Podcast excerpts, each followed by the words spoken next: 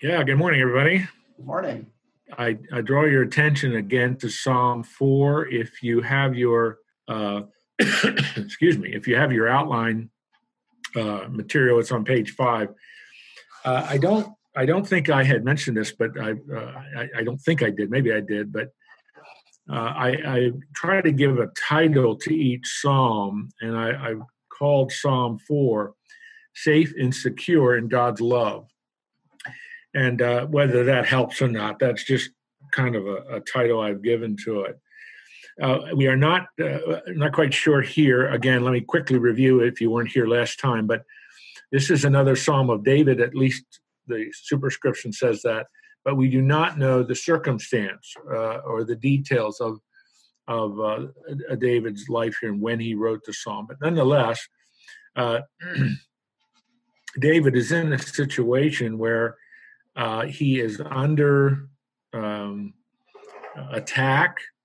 Uh, there is some evidence that, uh, particularly from verse 2, that these are individuals within his own government, his own um, kingdom, whether they're military or, or civil uh, uh, leaders. Nonetheless, they seem to be within his government that are attacking him. And he is lamenting the situation he's in but everything he says, he keeps coming back to the Lord. And we looked at verse one, which is filled with uh, wonderful truth. God of my righteousness, that's his position. He reviews God's faithfulness to him in the past. You've given me relief when I was in distress.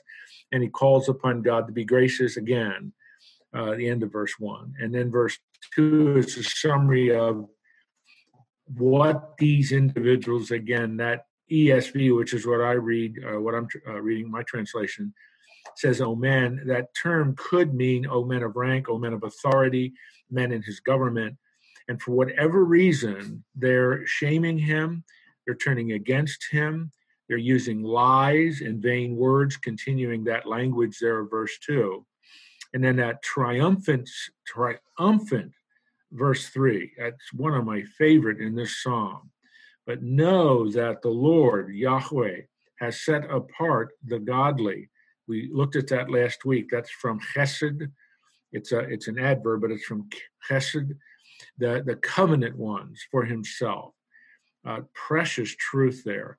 The Lord hears when I call him. And um, I would just uh, stress again the importance of verse uh, 3 there because he is a covenant uh, object of the covenant love of God from that word godly, he has the certainty that the Lord hears his prayers and the Lord answers his prayers. And whenever um, whenever I see something like that in the Bible, whether it's in the Old Testament, the New Testament, that certainty, that confidence in in prayer, I always think of Matthew 7, uh, verses, I think it's 7 through 11, but where Jesus talks about, as he's, as he's teaching on prayer, ask and you shall receive, knock and it shall be open, uh, and so on. That certainty that God hears and answers prayer. And then Jesus, in that same passage, reviews that God's answers are always good answers. God never, ever does anything that's not in our best interest. And so it's just a reminder. And I love that he has a clear understanding of who he is in his relationship with God, and therefore he has that certainty that God hears him when he prays, when he cries out to him. So that's kind of a quick summary of, of what we've done so far.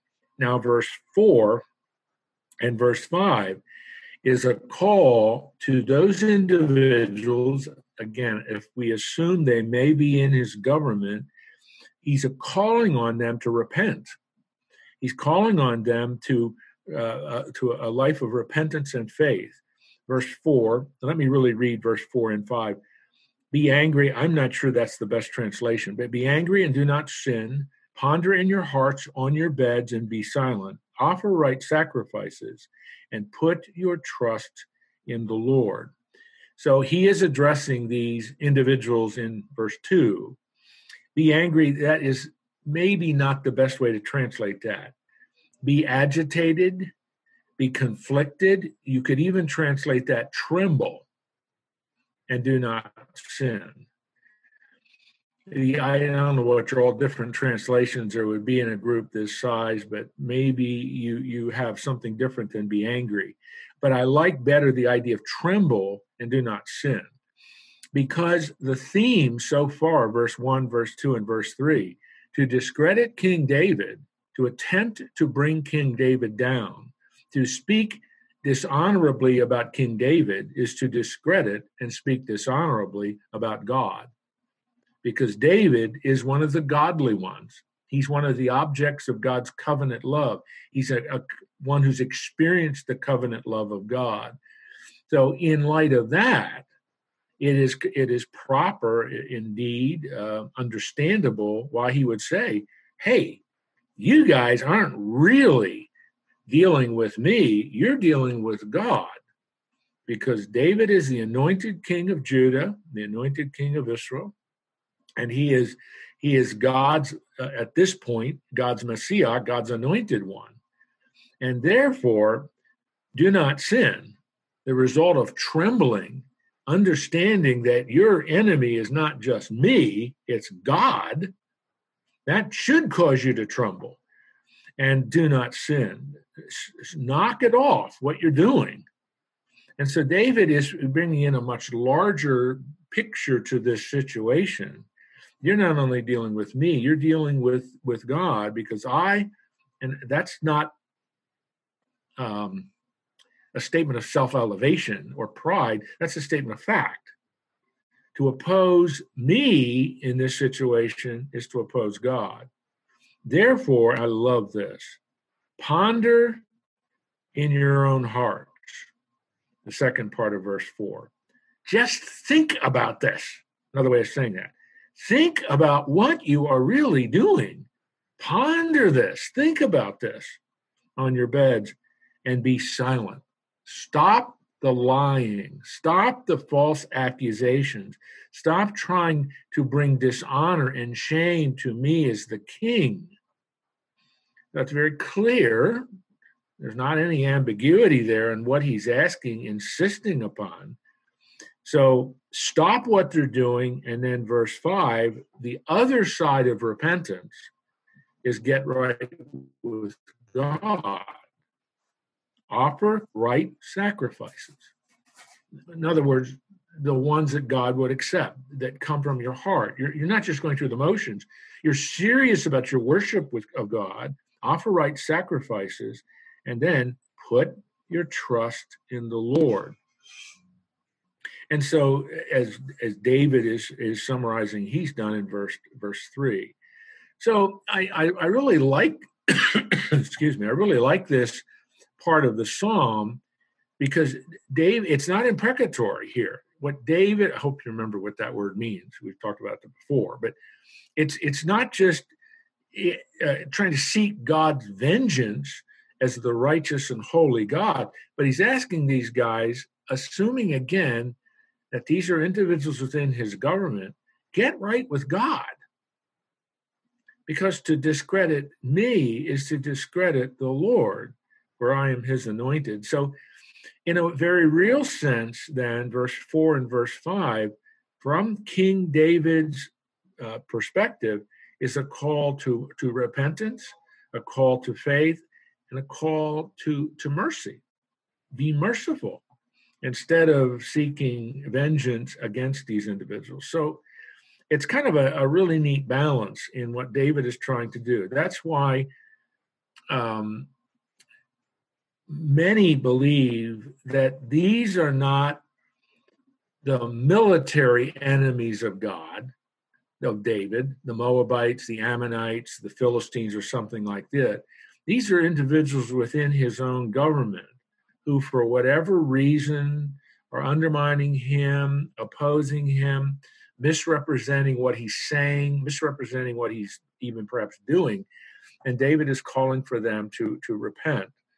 And I, I like that uh, in, in that sense. All right. Does that make sense? Yes. Then, ver- okay. Then verse six, seven, and eight. excuse me. Then verse six, seven, and eight draws the psalm to a conclusion, And this is where what I had said when I uh, shared with you my title for this psalm, Safe and Secure.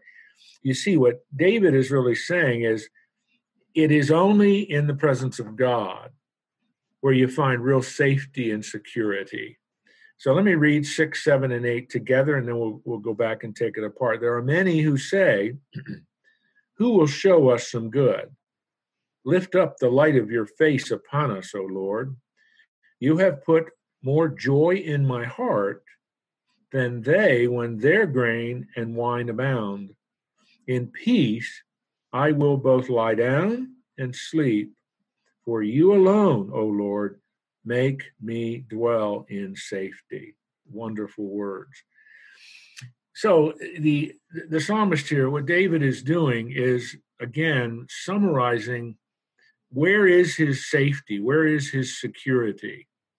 Is it in the prosperity and material wealth of his that he sees in his opponents or even his life? No. So he says, there were many who are saying, Who will show us some good? That's a it's kind of an unusual rhetorical question. Who will show us some good? What what is going on here? What's the evidence What's the evidence, King David? To discredit you is to discredit God. What's the evidence for that? How can you boldly, almost audaciously say that? So they're saying to him, Show us some good. Show us evidence of God's favor. Show us that. If to discredit you is to discredit God, give us the evidence of that. And so then David responds to that rhetorical question with language that's very similar to that wonderful benediction in Numbers chapter 6, 24 through 26. Lift, lift up the light of your face upon us, O Lord. And that, you know, the face of God, the evidence of God's favor, O Yahweh, lift up your face. Let, let, let them see your favor upon my life, O God. Well, what will they see? Wealth, material gain. Not that any of that's evil, but look at how he responds in verse 7. You, meaning, of course, the Lord, you have put more joy in my heart than they have with all their grain and all their wine that just abounds overflowing. The idea is that it's just gushing their material prosperity. David says, that's not, that's not what I'm talking about in terms of God's favor. And he chooses joy in my heart.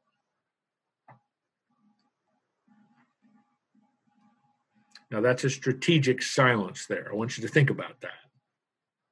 If you were going to show the evidence of God's favor in your life to someone.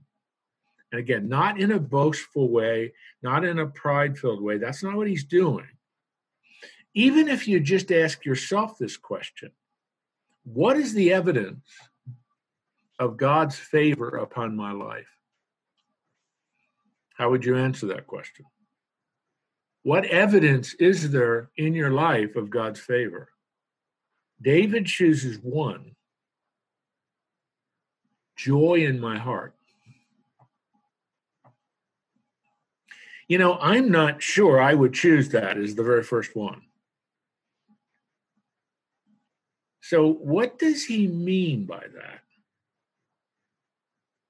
The evidence of God's favor in my life, you have put more joy in my heart than all of the material, financial, tactile, objective demonstrations materially that I have. So let's think about that. So, since there's a fairly small group and class participation is still possible virtually, what does he mean by joy? I think he might mean the, the peace that he achieves with God, knowing that he's with God and God is with him. Okay, that's I think that's good, Fred. It it centers on some of the tangible results of his relationship with the Lord. Good. Anything else? I would say peace in in my calmness about my days. Okay. Confidence that he leads, and if I follow, uh, I will have contentment, peace, and joy. Okay. He's going to bring up peace in verse 8. So, um, a happiness, the happiness. overwhelming happiness that belies circumstances. Okay. Okay. So, a synonym for joy would be happiness. That belies okay. circumstances. Okay. Okay. Anything else? Where do you see joy in the New Testament? Can you think of a before him? Okay. Um, think of Galatians 5 22 and 23. It's one of the fruit of the Spirit, isn't it? Yeah. Love, joy, peace, patience, remember all those? Yeah. So it's one of the fruit of the Spirit. So it's, at least from that vantage point, it's something supernatural. It's not a natural response to things, it's a supernatural response to things. Um, okay, I think we're getting close, uh, but I don't think we've nailed it yet. I think we're getting close. Um, joy is a very difficult term to define, to be honest with, when you're talking about how it is used in the Bible. All right? Let me ask you a couple questions to probe this a little more deeply. Is joy responding to circumstances, or is joy responding to God in the midst of circumstances? Is joy is joy the natural response to the ups and downs of life? I mean, you know, even as a Christian, life is hard. We live in a broken world, so life's like you know, you have the troughs and then you have the mountain peaks, and you have the trough. I mean, that's life, doing life. I one time heard joy described in this way joy is trusting and responding to God, not circumstances. Joy is not a circumstance controlled response. Joy is a spirit controlled response. Rooted in, as a number of you said in the various responses, rooted in your position, rooted in who you are in Christ, rooted in your identity in Christ. Joy is a word of emotion. Joy is a word that is outwardly identifiable. I in my uh, early morning class this morning, uh, we are in a, a, totally different book, but the word joy came up, and Jesus is speaking. He speaks of my joy in this particular passage, and we talked a little bit about that. And I I used I tried to think of an example of someone I knew who consistently exhibited joy, regardless of the circumstances. And I said to the men, earlier this morning, I thought of my grandmother, my mother's mother, my grandmother. And uh, uh, she died when she was 84. It was quite a few years ago. She passed away. But as I was growing up, and even after I got married to Peggy, and we would go back to visit and so on, I'd always go see her. Every single time I saw Grandma, she always smiled. She always had an incredible demeanor. And I say all that because she lived a very hard life. It was a very difficult life. She lost her first child at age six um, due to pneumonia. That child would never have died today. Uh, her husband, my grandfather, contracted a rare kidney disease. It would eventually take his life, but for almost 20 years, uh, they had to live with that kidney disease. They had to refinance their home twice because there wasn't anything like Medicare or anything like that. And yet, grandma always had that smile, always that engaging trust and confidence. This is hard, but the Lord's got everything under control. My grandmother was not responding to the circumstances alone, she was responding to the circumstances based on her trust and confidence in what God was doing. That's joy. Are there sometimes tears with God centered joy? Yes. Are there, is there sometimes like a kind of an almost indescribable pain in your gut in the midst of joy centered? Yes. But it flows out from our faith and our trust. We are not circumstance controlled people, we're spirit controlled people. So, Jim, can you tie this to First Peter, that delineation between happiness, joy, and hope? Oh, that's a wonderful, yes, that's a wonderful place to go uh, to see how all of that is connected. Yes. And uh, you, you added a word that I didn't use, and that's a word I should have used. In addition to faith and trust and confidence in our Lord, it's the hope that that faith and confidence and trust brings, a hope for the future. That the way things are now, whatever that specific circumstance might be, it's not always going to be like that and so yeah that's glenn thank you. That's a good good place to add that whole uh, in first peter there but to have that whole idea of hope how central that is to joy. I just find this extraordinary don't you? When these guys insist show us god's favor. You keep saying to discredit you to discredit god. Show us the evidence of god's favor in your life. Evidence? My joy. The joy that you bring to my heart god and David is able, I, I, think, is able to say that with tremendous confidence. Okay, that's item number one I'm going to bring to the table as evidence of God's favor in my life. And I, I think that's the kind of thing for you and me to really uh, to really think about that. I have thought a lot about this because I'm telling you, I this is one of the areas in my life personally I really struggle with this. I really struggle with consistently exhibiting the joy of the Lord. Nehemiah said, you remember we studied Nehemiah a number of months ago? They're uh, in the midst of the people are in the midst of struggling with building the wall and all that. And Nehemiah encourages says, The joy of the Lord is my strength. I don't know if you remember him saying that to them. And if you read the book of Philippians, the thesis of the book of Philippians is the joy of the Lord. That word joy, it comes up over and over and over and over and over again in that book. So here King David is using as the evidence of God's favor in life, his life, a heart thing, something that's going on inside of him that is being evidenced by his outward demeanor. The joy of the Lord. And then he concludes excuse me, then he concludes in verse 8 a couple of you mentioned this term in peace, I will both lie down and sleep. And you all know this, but the Hebrew word for peace is shalom. So in shalom, what does that mean?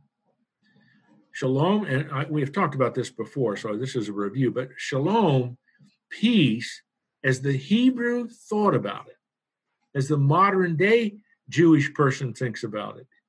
Peace. Things are right with God. Things are settled with God.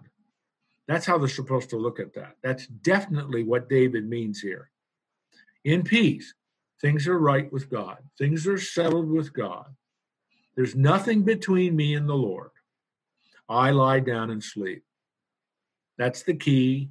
This is how David's talking. That's the key to a good night's rest. Why? The rest of the clause in verse 8 because you alone, O Yahweh, make me dwell in safety. You've taken care of everything. Only the only place of security in a troubled word, world is your relationship with the Lord Jesus. I'm putting that in the 2020 language because when David writes this, the cross hadn't occurred yet, as you know. But he's saying that what is tremendous truth, wonderful truth, shalom. Shalom. I'm right with God. Things are settled with God, a place of safety and security. And the result of that is I can get a good night's sleep. So um, I think probably verse 8 is pretty self evident. It's quite profound, but it's pretty self evident. But this is a fantastic psalm. It is one of my favorites because of the theology of the psalm, which we spent a lot of time on last week in verse 1. And then these eminently practical things that David keeps bringing up as he's dealing with these, assuming, again, I'm correct there, these political enemies, these enemies in the court that are trying to bring him down. Okay, any questions about any of this? There's a lot of application for each one of us as we think about some of the terms that David has chosen to use in this magnificent work. Differentiate between joy and contentment. Okay, that broke up a little bit. The difference between joy and contentment. Was that your, was that your question?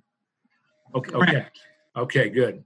Um, we're going to talk a little bit more about contentment in the next psalm, but that's great. Con- contentment um, is an outworking of shalom, an outworking of peace. And I think the evidence of contentment is the joy that we exhibit. In other words, um, Paul speaks a great deal of contentment in Philippians chapter 4. And he says, Whatever circumstance I'm in, I'm content. I know what it's like to be rich. I know what it's like to be poor. This is Paul speaking in Philippians 4. But I've learned, regardless of the circumstance and regardless of the specifics, I'm content in my relationship with Lord. And I think mm-hmm. there is, uh, with contentment comes a settledness, a stability, a, a rocks, a rock solid security that's not rocked. Uh, I shouldn't use rock. It's not um, overcome by the difficulties of life, and also not challenged, not tempted by, not lured away from what is really important in life. Um, I think all of you would agree this is a very broad stroke statement, but in American civilization, we often attach connect, contentment with the portfolio you, the portfolio you have, the amount of money you have in the bank, or the kinds of stock you own, or land you own, or whatever. David just said here in response that that's that's not the key to peace and contentment. So to be content with the Lord is to be satisfied with where you are in life. Satisfaction is a synonym, let me put it this way divine satisfaction is a synonym for divine contentment. Whatever state I'm in, Paul says, I'm content, I'm satisfied. And it flows from our theology what we know about God, what we know about His goodness, what we know about His providence, what we know about His sovereignty, what we know that God is good and always has my best interests at heart, I can be content at this point in my life. I can be satisfied because of my trust in the Lord with where I am at this point in life. And then the evidence of that is joy. Okay? And I think that's how you, that's definitely what Paul does in Philippians chapter 4. Uh, if, you, if, if you're like me, and I don't probably think any of you are like me, this is an area I really struggle with because I am I am very goal goal oriented. I'm very task oriented, and I am rarely contented with anything. and that's not good. That isn't. It's not good. I have to constantly struggle with that. And my wife is very good in helping me to always, always, always, always, always remember and that's why she keeps doing it for 50 plus years. So, um, anyway, it's just extremely important that we make those connections, and that's a goal that we should have in our own lives. And that's why I find this psalm so magnificent and marvelous, and how David knits all these different things together in a profound way. Fred, were you going to ask a question? Yeah, I was. What are, what are the foundations in 2020 to achieve this this peace? What uh, was your word? Foundations. Yes. Are the, the principal cornerstones to establish this contentment that we talk about here today? Well, uh, obviously, the very first one would to make to be certain that you have a relationship with Jesus Christ. You know that you put your faith in Him and understand what He did at the cross and through the resurrection and all of that. But then, once that's settled, then it is that that the beginning of that walk with the Lord, a walk of trust, a walk of confidence, a, a, a, walk that is based on the conviction that God does have my best interests at heart, that God always has my back, that God is always, always, always with me. I will never leave you or forsake you, Jesus said. And those kinds of, excuse me, those kinds of wonderful words that I've just tried to summarize, which reflect our identity and who we are in Christ, is the foundation of contentment. I mean, without those things, you you're not going to be experiencing the joy and the contentment that this, the, the psalmist is talking about here. The, the bottom line is it really it really flows out of our vibrant, robust relationship with the Lord Jesus.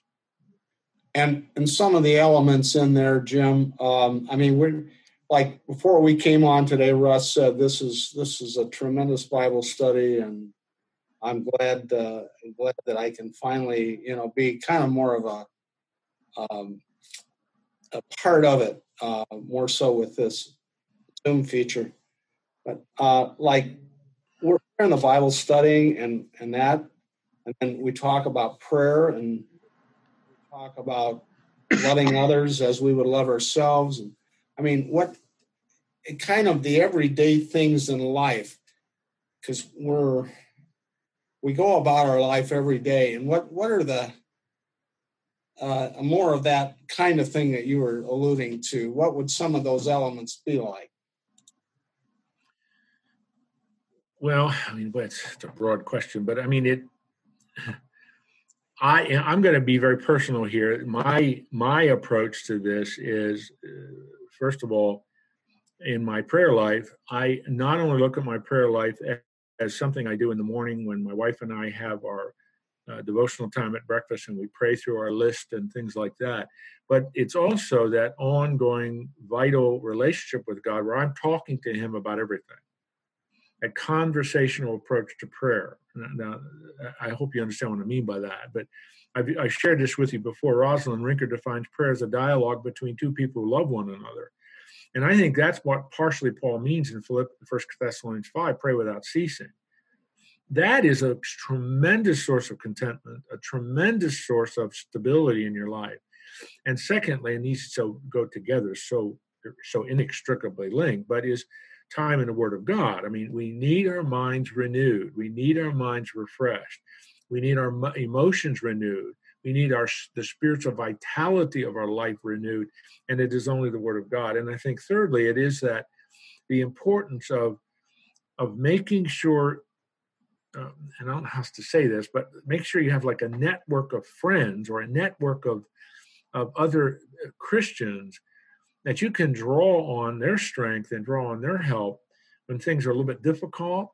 You know that individuals are praying for you and individuals have got your back and supporting you that's kind of that that wonderful blessing of God in uh, in, in the church. I mean, the large church, the organic church, the body of Christ that we all share in.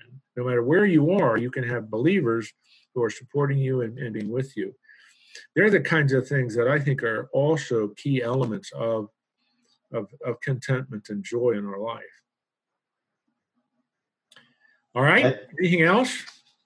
Um, for for me the uh, the uh, primary thing is control right uh, you know i find that my joy tends to well up when uh, the control is where it should be with christ i find as a person of action similar to yourself. I want i'm dissatisfied. I want things to happen. You know i've got to make them happen. And i teach my kids that the only thing you control is the two feet around your feet. Everything else is influence. And then I go and do the opposite, thinking that I'm in control. And every that is always the thing that drifts me in the wrong direction. And whenever I'm experiencing joy, that I'm dwelling in God, I'm in that place, and I'm trusting. You know, it doesn't mean that I'm weak or I'm not doing things or I don't have to be somebody other than who I am or I don't accomplish things it's simply that I dwell, stay, or live in in Christ, and that's you know when I re- remember that He is in control, and that's where that control needs to be. For me, that's that's that's kind of that borderline, that seesaw where I'm I'm joyful over here, then I'm not, then I am, then I'm not, and that seems to be the distinction for me at least. Well, I, I think you're onto something there, Russ, because it is um, perhaps a little more characteristic of, of men than women, although I'm not sure that's accurate. But there is, there can be a certain discontent when things aren't going the way you want them to, and you just because we we seek to control so much of our lives, we have to step back and constantly remind ourselves we're not in control. In John chapter 15, the Gospel of John chapter 15, Jesus speaks over and over again. That whole chapter is explaining what that means. Abide in me. And the analogy Jesus uses is the vine and the branches. I am the vine, you are the branches. If a branch produces absolutely nothing on its own, a branch produces only only what it gets from the from the vine. And Jesus is the vine. So we the, the, the spiritual sustenance the spiritual nurturing. And I have defined abiding, again, we were talking about that earlier this morning in my class, but abiding as that that mindset and demeanor and, and commitment to dependence on Jesus. I can do all things through Christ, all right. I can't do anything on my own. And that is something I constantly have to be reminding myself of. And that is that is that is part of what can do us in as men. And Russ, you put it very correctly. We try to, we say, okay, Lord, I'm giving this to you. And 10 minutes later, we take it back. And, and we say, okay, I got this one, Lord. I'll take care of this one. And, and often God says, okay, uh, I'll let you go with that. And then we kind of see things get all messed up. Now, I was speaking in generalities here, in, in a way, maybe we're getting a little bit off track, but the, the, the words of David here in verses six through eight, the two key words are joy and peace. And they, they really define show us the favor of God in your life. His opponents are saying, here it is. Going to put it on the table. It's joy and the peace of God. The joy in my heart. And God, you've given that to me. You've put that in my heart. It's just, it's a marvelous, it's a marvelous song and I, I, I, am just struck by the brilliance. He's under the inspiration of the Spirit, but the brilliance of David here and how he deals with this. It's quite wonderful. Are you ready to start five? Uh, Dr. Eckman. Yes, uh, Fred. Yeah. yeah. The, so I, I was I was looking uh, in the last of verse uh, eight. Uh, you alone, Lord, make me dwell in safety, and that that parallels into the into the New Testament. I think when when Jesus said, I am the way, the truth, and the mm. life. Yes, yes. Good, good parallel. Yep. Absolutely.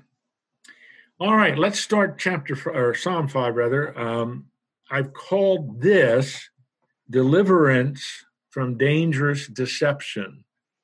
Deliverance from dangerous deception, if you want a title for it, that's what I've called it. Again, if the superscription is right, this is another Psalm of David, but it's also another lament psalm. Um, and I hope you remember what that means. We've talked about that before. But I, I want you to look with me at the first two verses. There's an urgency about these verses. Something's going on in David's life. And there's an urgency as he talks to the Lord. Give ears to my word, O Lord, consider my groaning. You could translate that sighing. Give attention to the sound of my cry, my King and my God, for to you do I pray. Now, what I'd, I'd invite you to look at in those two uh, verses are the three separate titles O Yahweh, my King, and my God. So you have, O Yahweh, the, the great I am, the self sufficient, self existent one of the universe. But look at verse 2. That's Yahweh, my King, my God. King David has an intimate personal relationship with the great I am of the universe, the self sufficient, self existent creator, the I am. And so you, you have these extraordinary words. Give ear to my words, Yahweh. Consider my sighing, my groaning. I'm hurting. Give attention to the sound of my cry, my King, my God. For to you do I pray. There is no one else to go to. Whatever the situation is in David's life, whatever the specifics are, and we don't know what they are, he doesn't tell us. From his perspective, from his vantage point at this point in his life, there is no one else to go. So he appeals to the great sovereign of the universe, the great judge of the universe, the self sufficient, self existent one of the universe. He goes to him and prays. And he cries out with a sense of urgency there's no one else I have to go to. So the sense here, unlike Psalm 4, this is much more serious. This is extremely difficult for David. This is a very precarious situation he's in, and he has absolutely no one else to turn to but the Lord. And so, this sense of urgency that is, is, is evidenced by him crying out like this to the Lord. And then I just love I love verse three because this this summarizes this summarizes the kind of relationship he has with Yahweh, my King, my God. O Lord, in the morning you hear my voice. But Jesus said, Ask and it shall be given, knock and it shall be opened. There's that certainty that God hears, God answers. In the morning, I prepare a sacrifice for you and watch. Now, this, of, of course, is in the Old Testament economy of things. Some of your translations, some of your translations might have, some of your translations might have, in the morning, I pray to you, or I direct a prayer to you. So it's this very personal, very intimate relationship. But the idea is in the morning, I lay my requests before you. And it, you could even one, one one guy has written this: in the morning, I place my requests in the tabernacle before you. Now remember when David wrote, the temple hadn't been built yet. So it, this whole idea in the morning is in the morning is when I have my intimate time with you, Lord. Let's put it in the way we talk about in 2020. In the mornings when I have my quiet time with you. So I lay my sacrifice, my sacrifice of prayer, I put my requests on a table in the tabernacle before you. Now, I'm really embellishing that. I'm really fleshing that out. But that's the idea. And then what? Then I watch. Then I wait with expectation for you to answer. Isn't that wonderful? Here you have what's what's one of the spiritual disciplines of King David? Verse 3 tells you in the morning, you hear my voice. I present, like presenting a sacrifice to you, I present my request on a table in the tabernacle. I lay them out before you, and then I wait. I watch. Here is a man who understood what Jesus said in Matthew chapter 7, verses 7 through 11. Be certain God hears and answers your prayers. Don't ever worry about that. Don't ever be concerned. Your intimate relationship with the personal loving God is rooted in your confidence and faith and trust in Him. And when you pray to Him, you know He hears, you know He answers. So you have that discipline in verse 3 and this remarkable urgency in verse 1 and 2 as he addresses God, Yahweh, my King, my God. At this point in King David's life, he has nowhere else to go but God. And so he waits, he watches. Isn't that that's tremendous trust? That's awesome confidence in a God who hears and answers prayer. And remember, most of the Psalms, although they are hymns that they sing, or I should say that they sang, uh, they, they ultimately are prayers. That's usually the origin of them. So let's, you, you with me on that? I, it's not hard material, but it's it's quite wonderful the way in which David frames this. I, I just I just love these psalms, so I hope they're a benefit to you. Jim, could you speak to the could you speak to the, the um, aspect of patience here and faith um, that God will ultimately answer. Because I know, you know, we're all impatient. Um, we tend to get that way because of who we are in the flesh. So, time frame uh, for that patience and and confidence that. Yeah, uh, you know, if I can go back to uh, the words of Jesus in Matthew 7 7 through 11, when Jesus repeats, Ask and it shall be, you shall receive, knock shall be open, all that. And then he says, um, You guys who are evil, um, let's pretend a situation like this. Your child comes to you and says, Daddy, I'm hungry. Give me a piece of bread. You remember what Jesus says? You would not give your child a stone that's a very inappropriate gift. Your your child is hungry and and asking for bread. Bread, one of the staples of the ancient world diet, and you give him a stone. And then secondly, he says, or if your child comes to you and says, "Daddy, I'm hungry. Give me a piece of fish," another kind of staple of the diet, the ancient world. You wouldn't give him a serpent, would you? And the word serpent there is like a viper. I mean, it's poisonous. That's a harmful gift. That's a dangerous gift when your child asks you for something, you wouldn't give them something inappropriate or dangerous. If you, being evil, know how to give good gifts to your children, how much more will your Father in heaven give what is good to those who ask? So, the reason I'm factoring that in, David understood as he watched and waited that God's response would be good. But I asked the guys this this morning who defines what's good?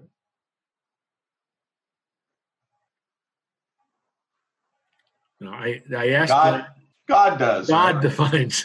we have we have a model for that, right? Our we have parents. If uh if your son came in, your if your eight year old son and Kate said, uh, "Give me a loaded uh, Glock," I want to go play in the backyard. Your answer would probably be no, no matter how many times or how much protestation. That's right. Were. That's right. That's right.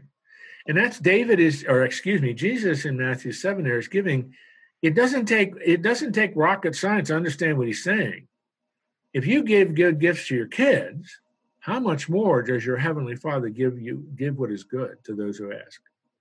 And so when David is asking in this urgency, his expectation is God's going to answer and he'll wait. Now, when you and I pray and we wait, sometimes it takes a long time for God to answer. I studied under a man who prayed for 42 years that his dad would come to know Jesus Christ. 42 years he prayed. And finally, near the end of this man's life, his father came to know Jesus Christ. He was a military man, and I still can hear him saying that to us. My dad snapped to attention and said, Okay, Lord, what do you want me to do?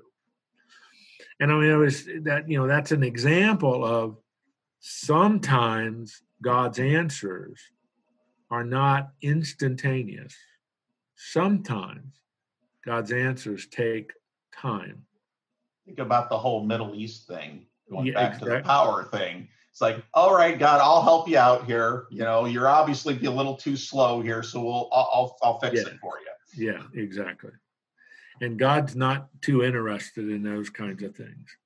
So, I mean, this is uh this is another dynamic element of our prayer life. But our faith and confidence and trust in the Lord when we pray doesn't have a time element to it. Now, it's a very easy thing for me to say in this rather lovely day with the sun's out and we're all comfortable in our homes. Testing that, though, wow. Trusting in the Lord, He hears and answers our prayers. We're going to see, it's not in this psalm, but in some of the coming psalms, uh, I can't remember whether it's David or Asaph, but one of them will say, I've been praying to you, and I've been praying to you, and I've been praying to you, but the heavens are silent. Where are you, God? So that's the same the same dynamic that can also come out of our prayer life. We're starting to get the idea that maybe God has not heard me. And that's why Jesus says in a parable he teaches be persistent, keep praying, keep praying. God hears, God will answer. Well, you have this. Um, you have this this this introduction to Psalm five, and now you you look at verses four, five, six, and seven. I want you to notice something here. Why does David have this kind of confidence and trust in God? Where in, urgency, he's crying out to God that we read about in this wonderful summary of his of his spiritual discipline, going to the Lord and presenting and so on. He knows his God. He knows his God's character. He knows his God's attributes. He knows the character traits of the living God. In my judgment, that's one of the reasons why theology is so important. To teach, I would say this to the guys, to teach our people the doctrine of God, to teach our people who is God, what are his attributes, what are his qualities and characteristics, what is he like? He's not some unknown abstract entity up there, the great other. No, he's not. I mean, he is that, he's transcended, but he's personal, he's omniscient, he's omnipotent, he's omnipresent, he's eternal, he's infinite. And so David says, You are not a God. I'm in verse 4 now. You are not a God who delights in wickedness. You almost want to say, Well, duh. But that's really an important thing to remember. Our God does not delight in wickedness. His character and his nature, these things are an affront to him. They violate his holiness. He's offended by wickedness. Evil may not dwell with you. I really like that. Evil is not welcome in God's house. That's why he uses that little word dwell. Evil is not welcome in God's house. The welcome mat isn't out in God's house. God does not delight in wickedness. Evil cannot dwell in God's house, which is the reason, as you all know, the reason that the Father sent the Son to deal with our problem. The second thing, the second thing he mentions about the character of God is in verse 5 the boastful, the arrogant, the proud shall not stand before your eyes. You hate all evil doers. What is verse 5 all about? The arrogance of trying to live independent of God. Humanity has declared its independence from God. That's what Genesis 3 is all about. And so David just categorically, the boastful, the arrogant, those who are living autonomously. They want to live independent of God. I don't want to live according to your standards. I don't want a relationship with you. That person shall not stand before your eyes. They're, they have no relationship with the living God because you hate all evildoers, the habitual doers of evil. And verse verse five is is this this is willful, intentional, defiant disobedience of God. This is the human being who stands and shakes their fist at Almighty God and declares, I want nothing to do with you. I do not want to live according to your values, your virtues, or your standards. I can take care of myself. I don't need you. I don't want you. And I want to be independent of you. That's the spirit of verse 5. And so it's there's an arrogance. The Greeks have a word for this. It's hubris, H U B R I S. It's hubris an arrogant, defiant pride in the face of God.